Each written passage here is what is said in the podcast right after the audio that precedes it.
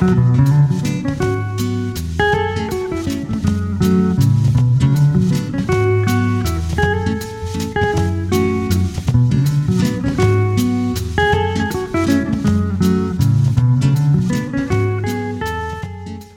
to Island Idols.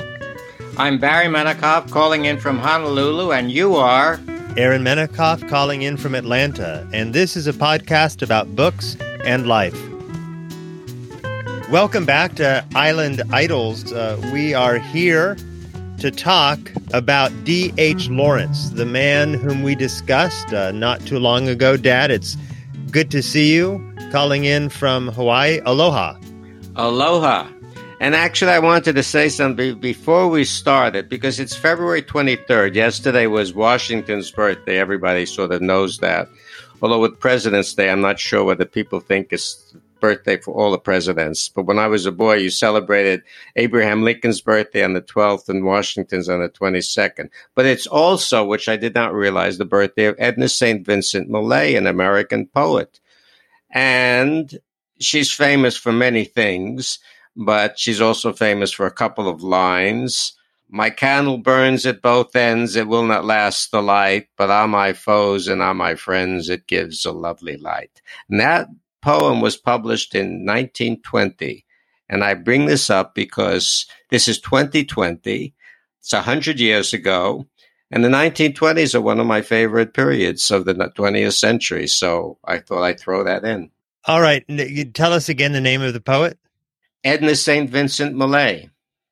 And the candle burns at both ends? My candle burns at both ends. It will not last the night. But ah, my foes and oh, my friends, it gives a lovely light.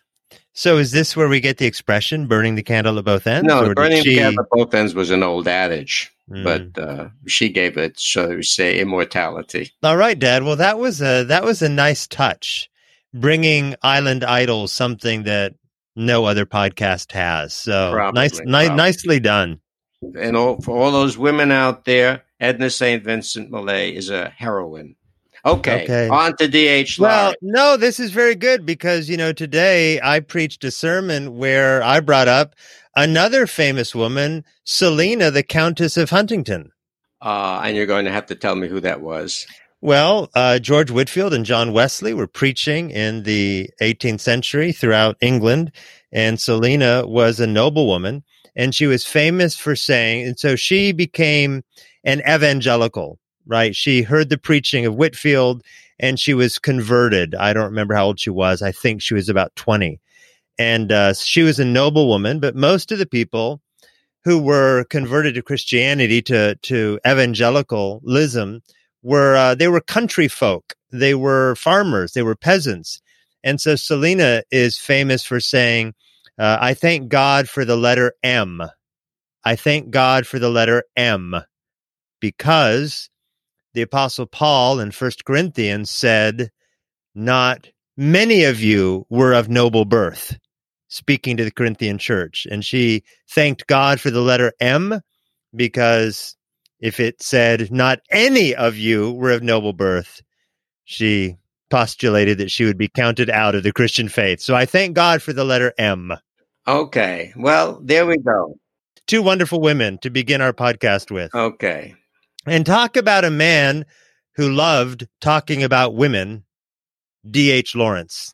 Absolutely. You know, uh, we forget, oh, I don't know, we brought it up last hour, but the, the novel Sons and Lovers, which is what uh, the, the subject for the podcast is. That's right. That's what today's one subject the, is. One of the great novels of, uh, of the 20th century in English and one of the great novels of any century.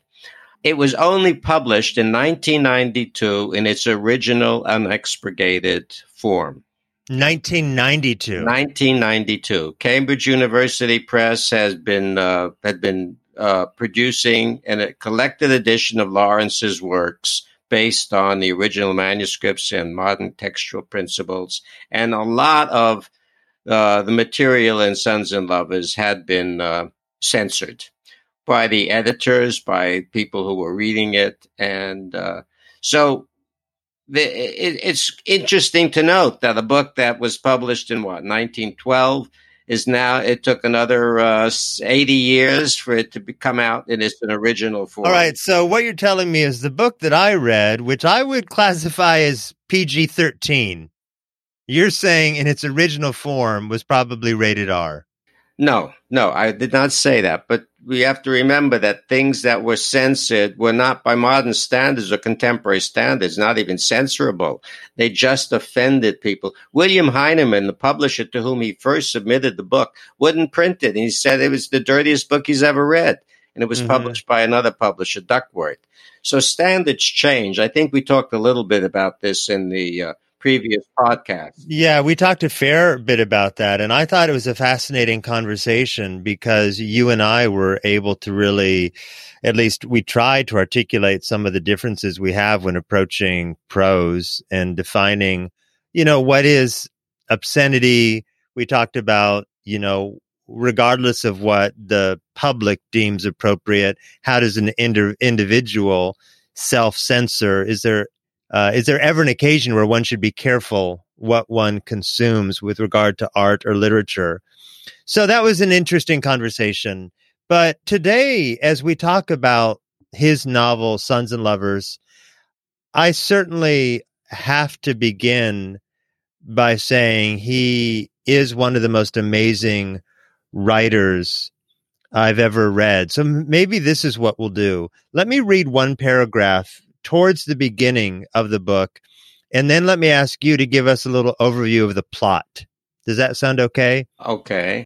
Um, and I'll just say that the story begins with a description of uh, the Morels, Mr. and Mrs. Morel. Walter Morel is a, uh, a coal miner. He's an, a, uh, uh, an abusive husband. Lawrence describes his wife as a deeply religious Puritan who basically destroyed her husband. In fact, he has an incredible line at the very beginning. He describes uh, Mrs. Morel. He says, So, in seeking to make him, Mr. Morel, more noble than he could be, she destroyed him. She injured and scarred herself. And then, a few pages later, several pages later, Lawrence describes their marriage. I just want to read you this passage, Dad, and maybe you can use that to launch us off into a description of the plot. All right. And so let me begin. And Morel, sitting there, quite alone, and having nothing to think about, would be feeling vaguely uncomfortable. His soul would reach out in its blind way to her and find her gone. He felt a sort of emptiness, almost like a vacuum in his soul. He was unsettled and restless. Soon he could not live in that atmosphere, and he affected his wife. Both felt an oppression on their breathing when they were left together for some time. Then he went to bed, and she settled down to enjoy herself alone, working, thinking, living. It's a great passage, and uh, I, I appreciate what you said earlier about one of the greatest books that you've read because uh, it is an amazing piece of writing. Uh, the plot is more complicated than I could actually, you know, give a brief overview of. But let's say, let's just, I'll, I'll make some general observations about the book. I, I, looked up the Library of Congress, you know, cataloging of the book, and the first thing they say is dysfunctional families mm-hmm. in the description. I dislike that word dysfunctional. You know, we think of later on, we're going to read Anna Karenina and Tolstoy says, all happy families are alike. Mm-hmm. Each happy family is alike in its own way. Uh, but dysfunctional doesn't mean. But it goes on to say brothers, working class families, young men, England, domestic fiction, fiction, erotic stories. These are the different subject headings that the Library of Congress slips this Sons and Lovers under. Now, mm-hmm. there's an old tradition in writing, an old tradition, but certainly in the 19th century forward, of what they call the Bildungsroman, a novel of growth. And it's usually a novel in which a young man starts out in the world, goes through a series of adventures, and by the end of the book has experienced all these adventures and has grown both intellectually, socially, emotionally, etc., etc., etc. And that's also compared with the Kunstroman, which is the same thing, only the subject of the book is an artist. So James Joyce's A Portrait of the Artist as a Young Man would be an example of a Kunstroman roman, and Sons and Lovers, a Bildungsroman, a novel of growth. Mm-hmm. But on a more practical level, although that is in a sense the general one of the general themes of the book. I mean, the writer's self consciousness or the artist's self consciousness, which we come to towards the end. At a more immediate level, Lawrence is writing a book about a very autobiographical book at the start about his own experience growing up in an industrial part of England, the Midlands, the son of a miner. And so those early sections of the book are very much caught up with the uh, with the dramatization and the realistic description, kind of that you described of uh, life in this mining area. Now, the scene you picked out tended to focus on the relationship between Morel, Walter Morel, and his wife, but that relationship, and also we also might mention she, his wife, came from a slightly well, a more middle class, genteel uh, culture than he did. So there was a class conflict that was brought up in this that that is introduced into this. She mm-hmm. married down, in other words. He married up, but she married down. What was mm-hmm. she attracted to? She was attracted to his vitality, his what she thought of as his authenticity, his liveliness, his sense of life. These are all ideas that Lawrence is very much obviously uh, in, intent upon. But very quickly, the marriage, you know, disintegrates. They're at odds with, with each other, and essentially they're at war with each other for 30, 40 years of married life. Mm-hmm. Into this world and into this background of a mining culture come uh, the Morel's children. Three boys. Three boys. William, Arthur, and Paul. Okay, exactly. The mother trans- transfers the emotional attachment that she would ordinarily have towards this, the, the husband towards the sons. So now you're introducing the theme of mother love, mother, you know, and a kind of mother love that becomes so intense and so almost, uh, shall we say, possessive that it raises questions on the part of critics of is this Oedipal? Is this peculiar? Is this unnatural? Et cetera, et cetera, et cetera. Well, and if I can just interject, just a, a plain reading of the text, uh, Lawrence doesn't hide anything of this awkward attachment absolutely that the mother has to the boys and in fact she aims first at i think it's the oldest boy william and uh and when that fails arthur's sort of unacceptable because he's too rebellious and then all of her attention finally settles on Paul, who is uh, who is basically D.H. Lawrence, except he's a painter instead of a writer. Exactly, but the the point you're making about this this uh, the intensity of it and the peculiarity of it doesn't really doesn't really is not really introduced until after the death of William, and then the mother starts to invest all of that attention on the son Paul, who almost dies and is brought, you know, and is recovers. And then the intensity of the Paul and his mother's relationship becomes, uh, shall we say, amplified through the rest of the novel. Yeah, and just to just to be really clear, I mean, at one point, because I, I, noted it, uh, Lawrence writes, Mrs. Morel's life now rooted itself in Paul. I mean, he, it, it, it's very clear. Yes. Whether whether Lawrence himself, some people say he was reading Freud and he knew about Freud, uh, is you know beside. I, I think we can set that aside for the moment. Also, to be clear, one can understand and be sympathetic for Mrs. Morel because though though Lawrence tries to ascribe some blame to Mrs. Morel for perhaps setting expectations on her husband that were so high he could never meet them. Walter Morel is not described as a kind man. It's brutal. He is brutal. So, and she doesn't have really much outlet for socialization. A- anyway, just I'm not saying it makes sense. I'm not excusing it, but as you read it, I think you one understands why she might be turning towards, you know, her son for attention or identity.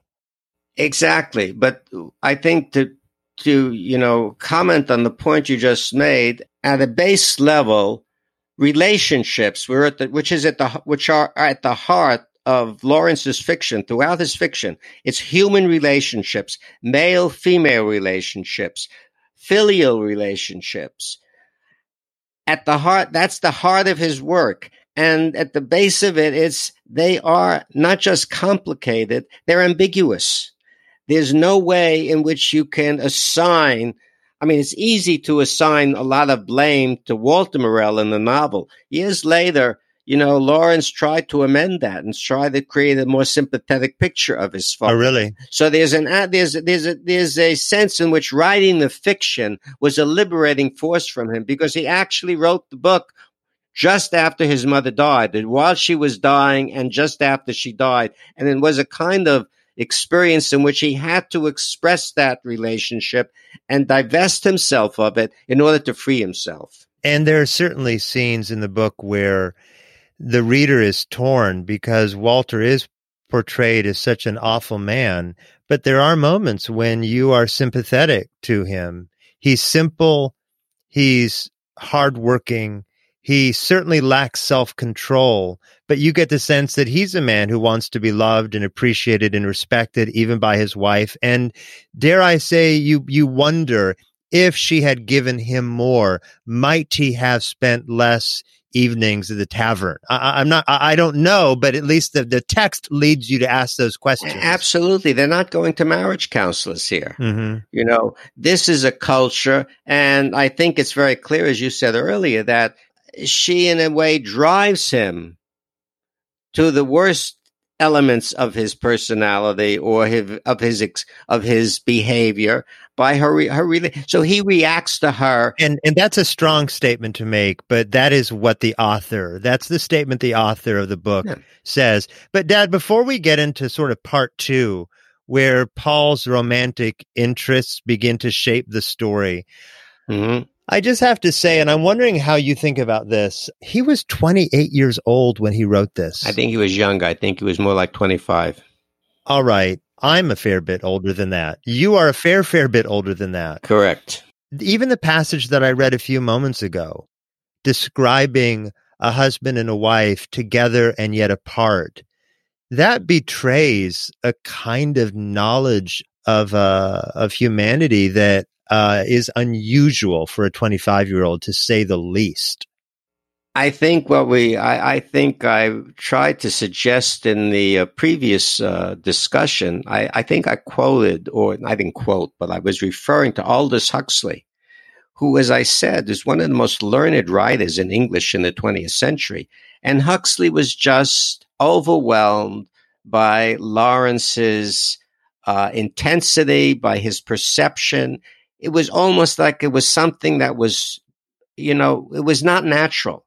It was not that he was un, he was not smart. He was smart, but he really had a certain a sense of people and of relationships. And this is really what he drove himself to write about throughout his career. And he said even about sons and lovers, after he stepped back from it, he says, it's not just my, it's not just my autobiography. It's not his autobi- It's not his autobiography. He says it's a book about the young men of England, mm-hmm. of a whole generation. And he referenced uh, John Ruskin. He says it's his story. In other words, the repression that uh, he's describing and the people's inability, men's inability to discover, find themselves, to relate to other people seriously and on a deep level was something that he thought was a was a general universal problem. And he came to see his book sons and lovers not just as his autobiographical uh, story but as a story of a generation of men for whom he was writing. It sounds like the type of statement one would make about men in more recent generations. And yet this was written uh, you know so so long ago Dad, how does the plot continue? Well, we get into the secondary plot when Paul's romantic life starts to uh, take shape. You know, he's trying to follow his mother's wishes, become a, a person who's going to get up in the world, not follow the father's life in the mines. He's going to have a nice, genteel, middle class life. Mm-hmm. He'll be a painter. He'll sell some. He'll get some. He gets some uh, commissions. Some commissions. And you know, this, this is Mickey Mouse stuff, really. But his mother thinks this is wonderful. But this is really not serious art you see. Mm-hmm, mm-hmm. And of course, you know, he starts to see, he start, he's interested in women, in young women, and he's, he meets a young woman, Miriam, who becomes really the first great love of his life. And she's intellectually, you know, sympathetic. She's interested in the same things he's interested in. So they have this long relationship, but they do not consummate their relationship physically. And so this is this, and of course, the mother is resentful of the relationship and becomes a kind of uh, antagonistic force, keeping Miriam and Paul from moving forward. And eventually, Paul breaks with Miriam because he's dissatisfied were const- constricting lot. He eventually meets another woman, Clara, who is married, older than him, and really becomes his first great sexual partner. She is estranged from her husband right. at the time of this romance. Correct. I don't even know if I would use the word romance, but you know, but that's what it is. Of course, it's a, it's an affair, mm-hmm. but it's an affair that touches him deeply, and again awakens the physical part of him and the life part of him, so that with Clara there is the sensual Paul emerging. With Miriam, there's more of a, I would say, a sympathetic, spiritual part of himself emerging. But neither of them are successful. The mother is the is the force that is tied that he's tied to most dramatically and, in a way inhibits a complete relationship with the young women. Okay, fair enough. I, I think that uh, I want to talk about Miriam for a moment. Uh, as as I read the book, I was struck that, that Miriam at times seemed almost two dimensional to Paul's three dimensional nature. She's presented as so she is she's rural uh, Miriam and her family, they live on a farm. Mm-hmm. And that seems to be contrasting this industrial age. So there's something idyllic about Miriam's homestead. She is much more religious. Now it's a Unitarian religion, which, uh, you know, is certainly not orthodox, but in the context of the book, she is a, a church going, uh, mm. sincere, uh, woman.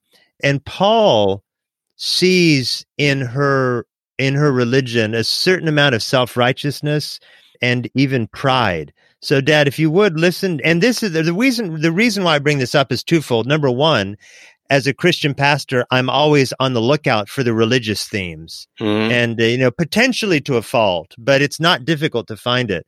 But the second reason I bring it up because it's such a refrain, it's such a repeated idea that you can't help but think her religion practically drove him away. So at one point, uh, we read uh, about Miriam. To Miriam, Christ and God made one great figure, which she loved tremblingly and passionately when a tremendous sunset burned out the western sky, which is just a remarkable sentence in and of itself. It goes on, uh, Lawrence goes on to write, she went to church reverently with bowed head and quivered in anguish from the vulgarity of the other choir girls and from the common sounding voice of the curate. In other words, here's this woman who's deeply religious, and yet it's not, it's the kind of religiosity that sounds smug and self righteous and unattractive. And yet she very much wants Paul to share in her spirituality, and he's never able to do it.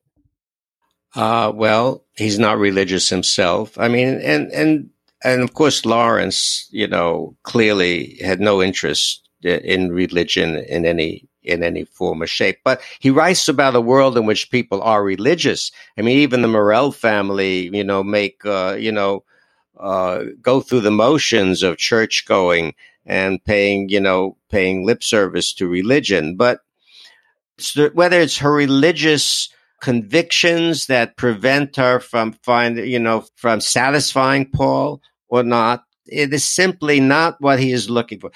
He's not what he's looking for. He's looking for a deeper attachment, and it's you can say it's it's obviously it's physical, but it's more than physical. It is more than physical. He he was not. He wanted to be attracted to her. He could not commit himself to her, and uh, that him away.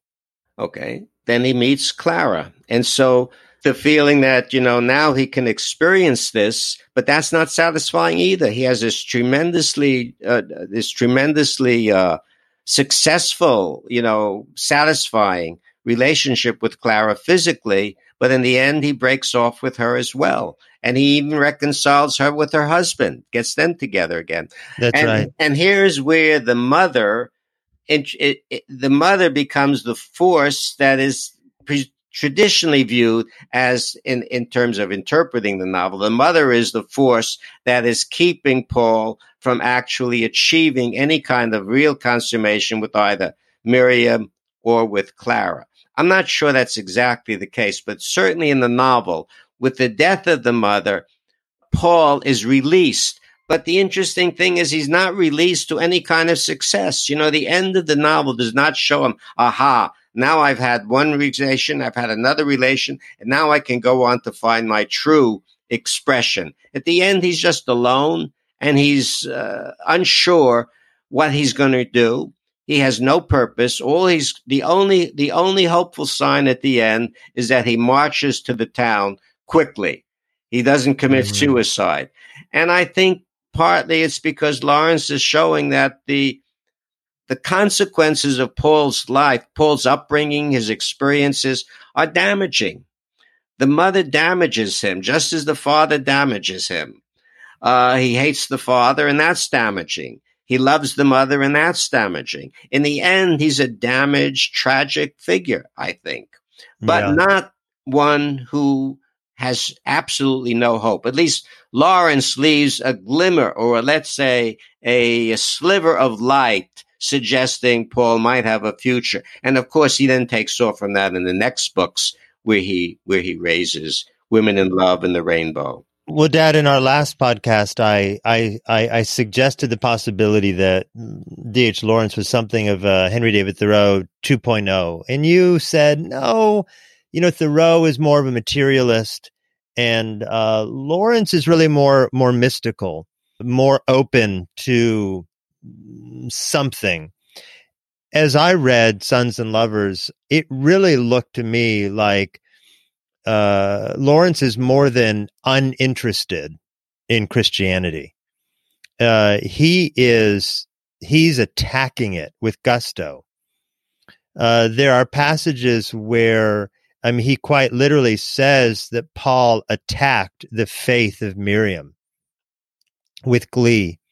And towards the end of the book, he gives up Miriam and he gives up any any semblance of faith. So listen listen to what Lawrence writes. Religion was fading into the background. He had shoveled away all the beliefs that would hamper him, had cleared the ground, and come more or less to the bedrock of belief that one should feel inside oneself for right and wrong and should have the patience to gradually realize one's God. Now life interested him more. So with Miriam, there's some semblance of moral sensibility, of moral restraint. But as he attacks her faith as he distances himself distances himself from Miriam. He wants to do what he wants to do, like Woody Allen. You know, the heart wants what the heart wants, and that seems to be where where Paul lands. Is that fair? I think that passage that you read is very is very revelatory of Lawrence. Lawrence really believed that knowing what was important is internal, is something you come to and you discover and you experience and that you mm-hmm. proceed upon that. In that respect, you see, the religion, it's not the religion that he's attacking. He's attacking all of civilization that doesn't recognize what he recognizes that life is something to be experienced intensely and discovered intensely, and anything short of that. And, in, and this involves relationships. Anything short of that is not living. You see, it's like being an automaton. And that's everybody, you know, that's not Lawrence is a kind of unliving being, so to speak. I mean, that's metaphorical. Yeah. I want to give Lawrence some some credit, even though I, I do think he's attacking religion. But he is he's nothing if not consistent. So towards the very end, right before he's marching off towards, I think the the city that he's walking to quickly is glowing. So there is a, I guess there's a little bit of hope that there's going to be life or light in the city. He's specu- he's uh, you know, he doesn't have Miriam or doesn't want Miriam. He doesn't have Clara. Of course, his mother is dead, and he he writes this. There was no time, and time is capitalized, only space. Who could say his mother had lived and did not live? She had been in one place and was in another. That was all. And his soul could not leave her wherever she was. Here's a, I mean, this is philosophy, and he's just making, he's a 25 year old kind of making it up as he's, as he's going along. Well, yeah, but that's quite good making up. I mean, that's really quite impressive, I think, when you think about it. I mean, he doesn't believe in God, so he doesn't believe in an afterlife. His mother, whom he's been, a, who's been a part of him, and you know, is very, his very cellular nature is stuck to his mother. She's gone. And yet he says, well, she's not really gone because I'm carrying her with me. And I mean, I'm just going to go forward and she will be with me just like all these other people will be with me until I find, you know, the relationship that really all of this experience will will will will be the consummation of, which he finds in the next books. Not to put too fine point on it. Perhaps the question is too simple, but uh, why did you teach Sons and Lovers to your students over the years? What did you think they, they needed from this book? Well, they needed to they needed to read one of the great writers of the 20th century in English. I mean, that's that. There's no debate that this is one of the great great novels of English literature. And of course, you know, to discover, you know, a writer who pays so much attention to relationships and yes, to sex is not an unimportant thing. And to, and to uh, find ways in which he values it and expresses it and promotes it, if you will, as a way of living and as a way of being in the world that is got the what he called the shimmer of life. I mean that you know you you have to pick books that are representative and emblematic. And Lawrence's is, Sons and Lovers is one of them. It's, it's not his greatest novel. I mean, what's his greatest novel? Uh, Women in Love and the Rainbow are his probably his greatest novels, but it's damn good. And uh, it's you know when you when you pick books for students, you have to consider a couple of things. You have to consider the importance of the book, and you also have to impl- consider the student's ability to read the book. Mm-hmm. Some books are not easily read and you just putting them on in the syllabus is not going to do it the student any good. Mm-hmm. The Rainbow is a more difficult book to read for a student at 18 years old than Sons and Lovers. So mm-hmm. that would be a choice for why I would choose choose the Sons and Lovers. Dad, do you have any uh, any critique? Any any are there any weaknesses? Is there anything that uh, one way to ask the question is without sort of criticizing Sons and Lovers, but recognizing it was written by a 25 year old young man, are there things that uh, any man uh, who lived another 40 years might have experienced or understood that would have provided a kind of depth or texture to this novel that, that isn't there? Do you have any any idea? I'm not sure I, I completely uh, understand the question. You mean are you asking me whether there's something in the book that you could you would see beyond the, your first reading?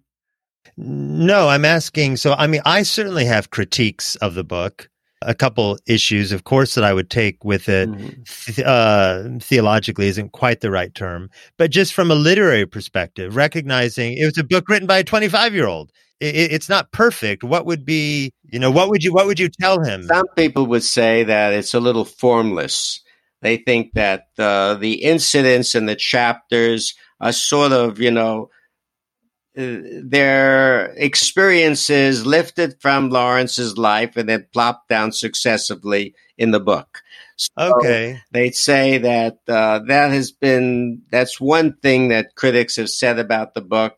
I myself don't agree with that because I'm not I'm not particularly, you know, uh, bothered by the shape of the book. Right. And a lot of people would say the early part of the book, which is so intensely realistic.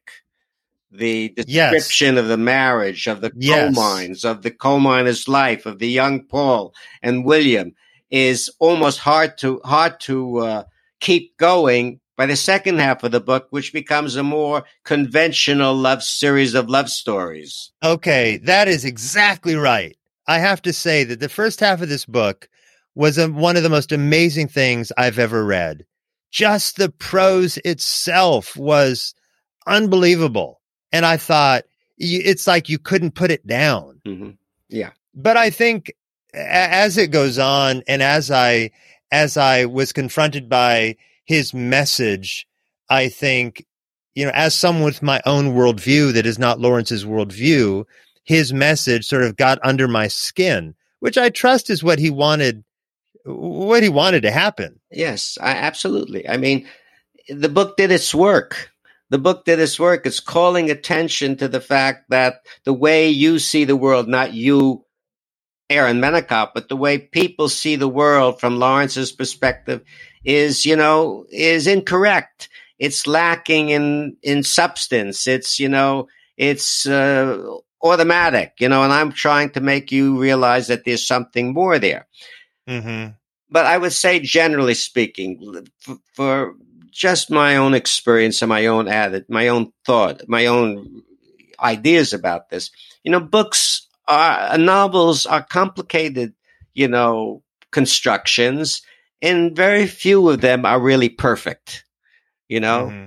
uh, so if you're looking right, for right. a novel that has, you know, the reason I think The Great Gatsby is the universal, you know, go-to book for high school teachers is because it's short enough to be read and they can't find a thing to say about it that's not wonderful from sentence to sentence. But it's really a long, long story.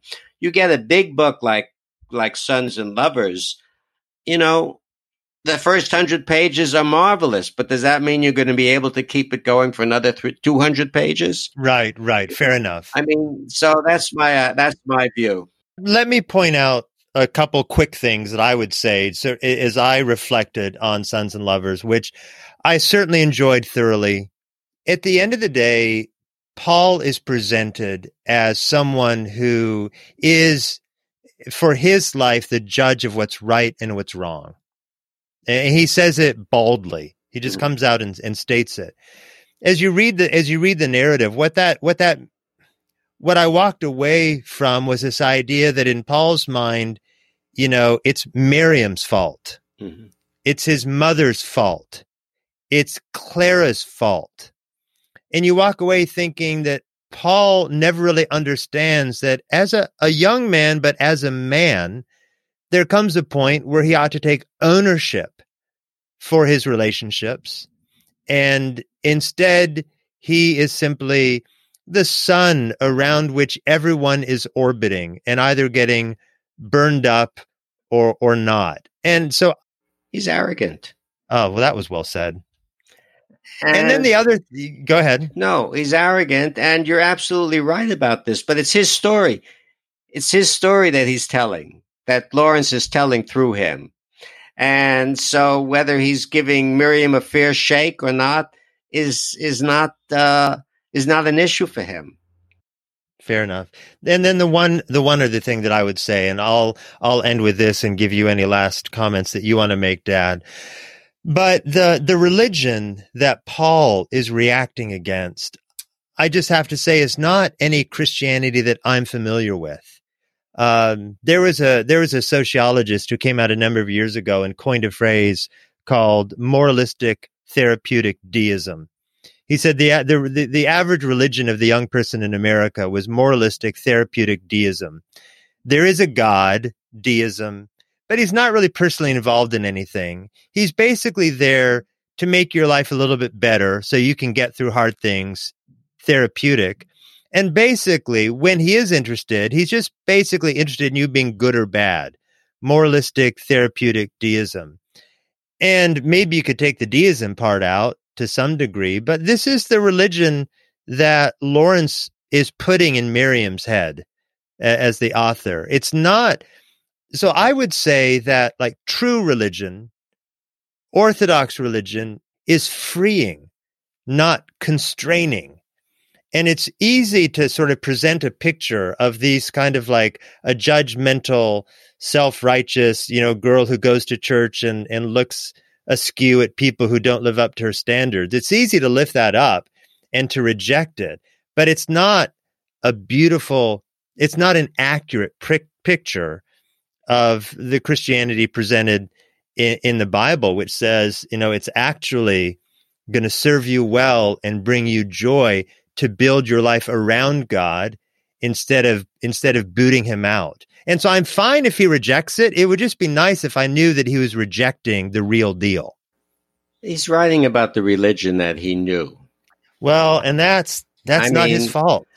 Uh, exactly. And the other thing I would say is I disagree with you a little bit in terms of Miriam's religiosity as being the reason why Paul rejects her. I don't think that's the main reason. I think it's part of her whole, shall we say, her whole mentality.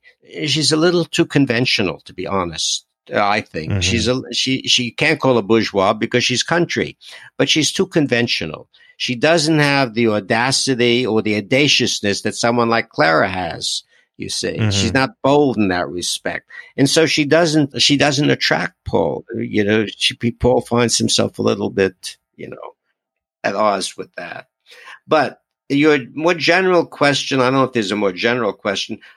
I mean, the fact that you could you could respond so vigorously and so uh, so viscerally to Lawrence's writing suggests that this is a writer that people really cannot you know, dismiss mm-hmm. for you know mm-hmm. for for reasons of their particular uh, worldview or their particular uh, point of view in the in, in their work. Lawrence, I would say, for for listeners who would be sort of intrigued, if they don't want to immediately pick up a 500 page book, by uh, because if they if they if they go out to read Sons and Lovers, you have to get the Cambridge University edition, which has no footnotes. It's just, a regular book published just with the with the text.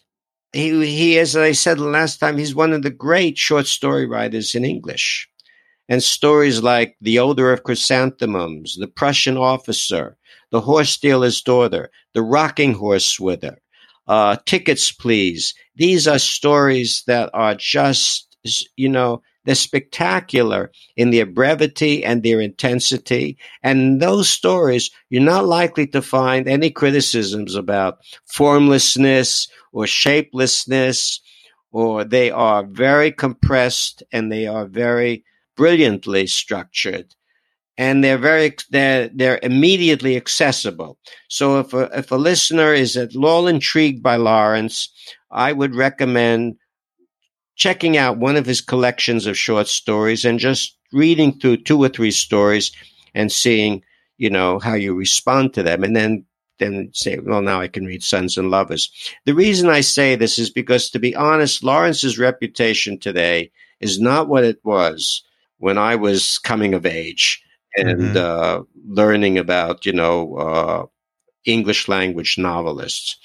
He took a big hit with the feminist movement because they saw his attitudes as as you describe you you know his position vis-a-vis Miriam and Clara they saw his attitudes as being you know masculinist mm-hmm. and denigrating of women and raising men above them and it was very hard to uh, it's very hard to shake that from large numbers of uh, from a large readership and a large audience who uh, who bought into that view, and uh, it, he's never going to go away. But I'm saying his reputation took a big hit, and so he's not on the. He doesn't come to mind when people ordinarily think of, well, who should I read for a classic, you know, English? Sure. I don't know enough about him to say it was by any means the entirety of his project. But I would say if you wanted to see an, an early example of a 20th century author who tried to give people a worldview without God, who tried to give people an idea of how do you make sense of life where there's not uh, where there's not a, a, God who cares and who has brought some structure or order to the universe. Uh, this is an example of someone who paved the way for that kind of of uh, of worldview, and in a sense, and that's where I see him uh, keeping in step with uh, a Henry David Thoreau. Well, we can agree on that. I have no, I, I have no, uh, no objections to that observation. Well, Dad, thank you for the uh, the the education that you keep giving me. It really is.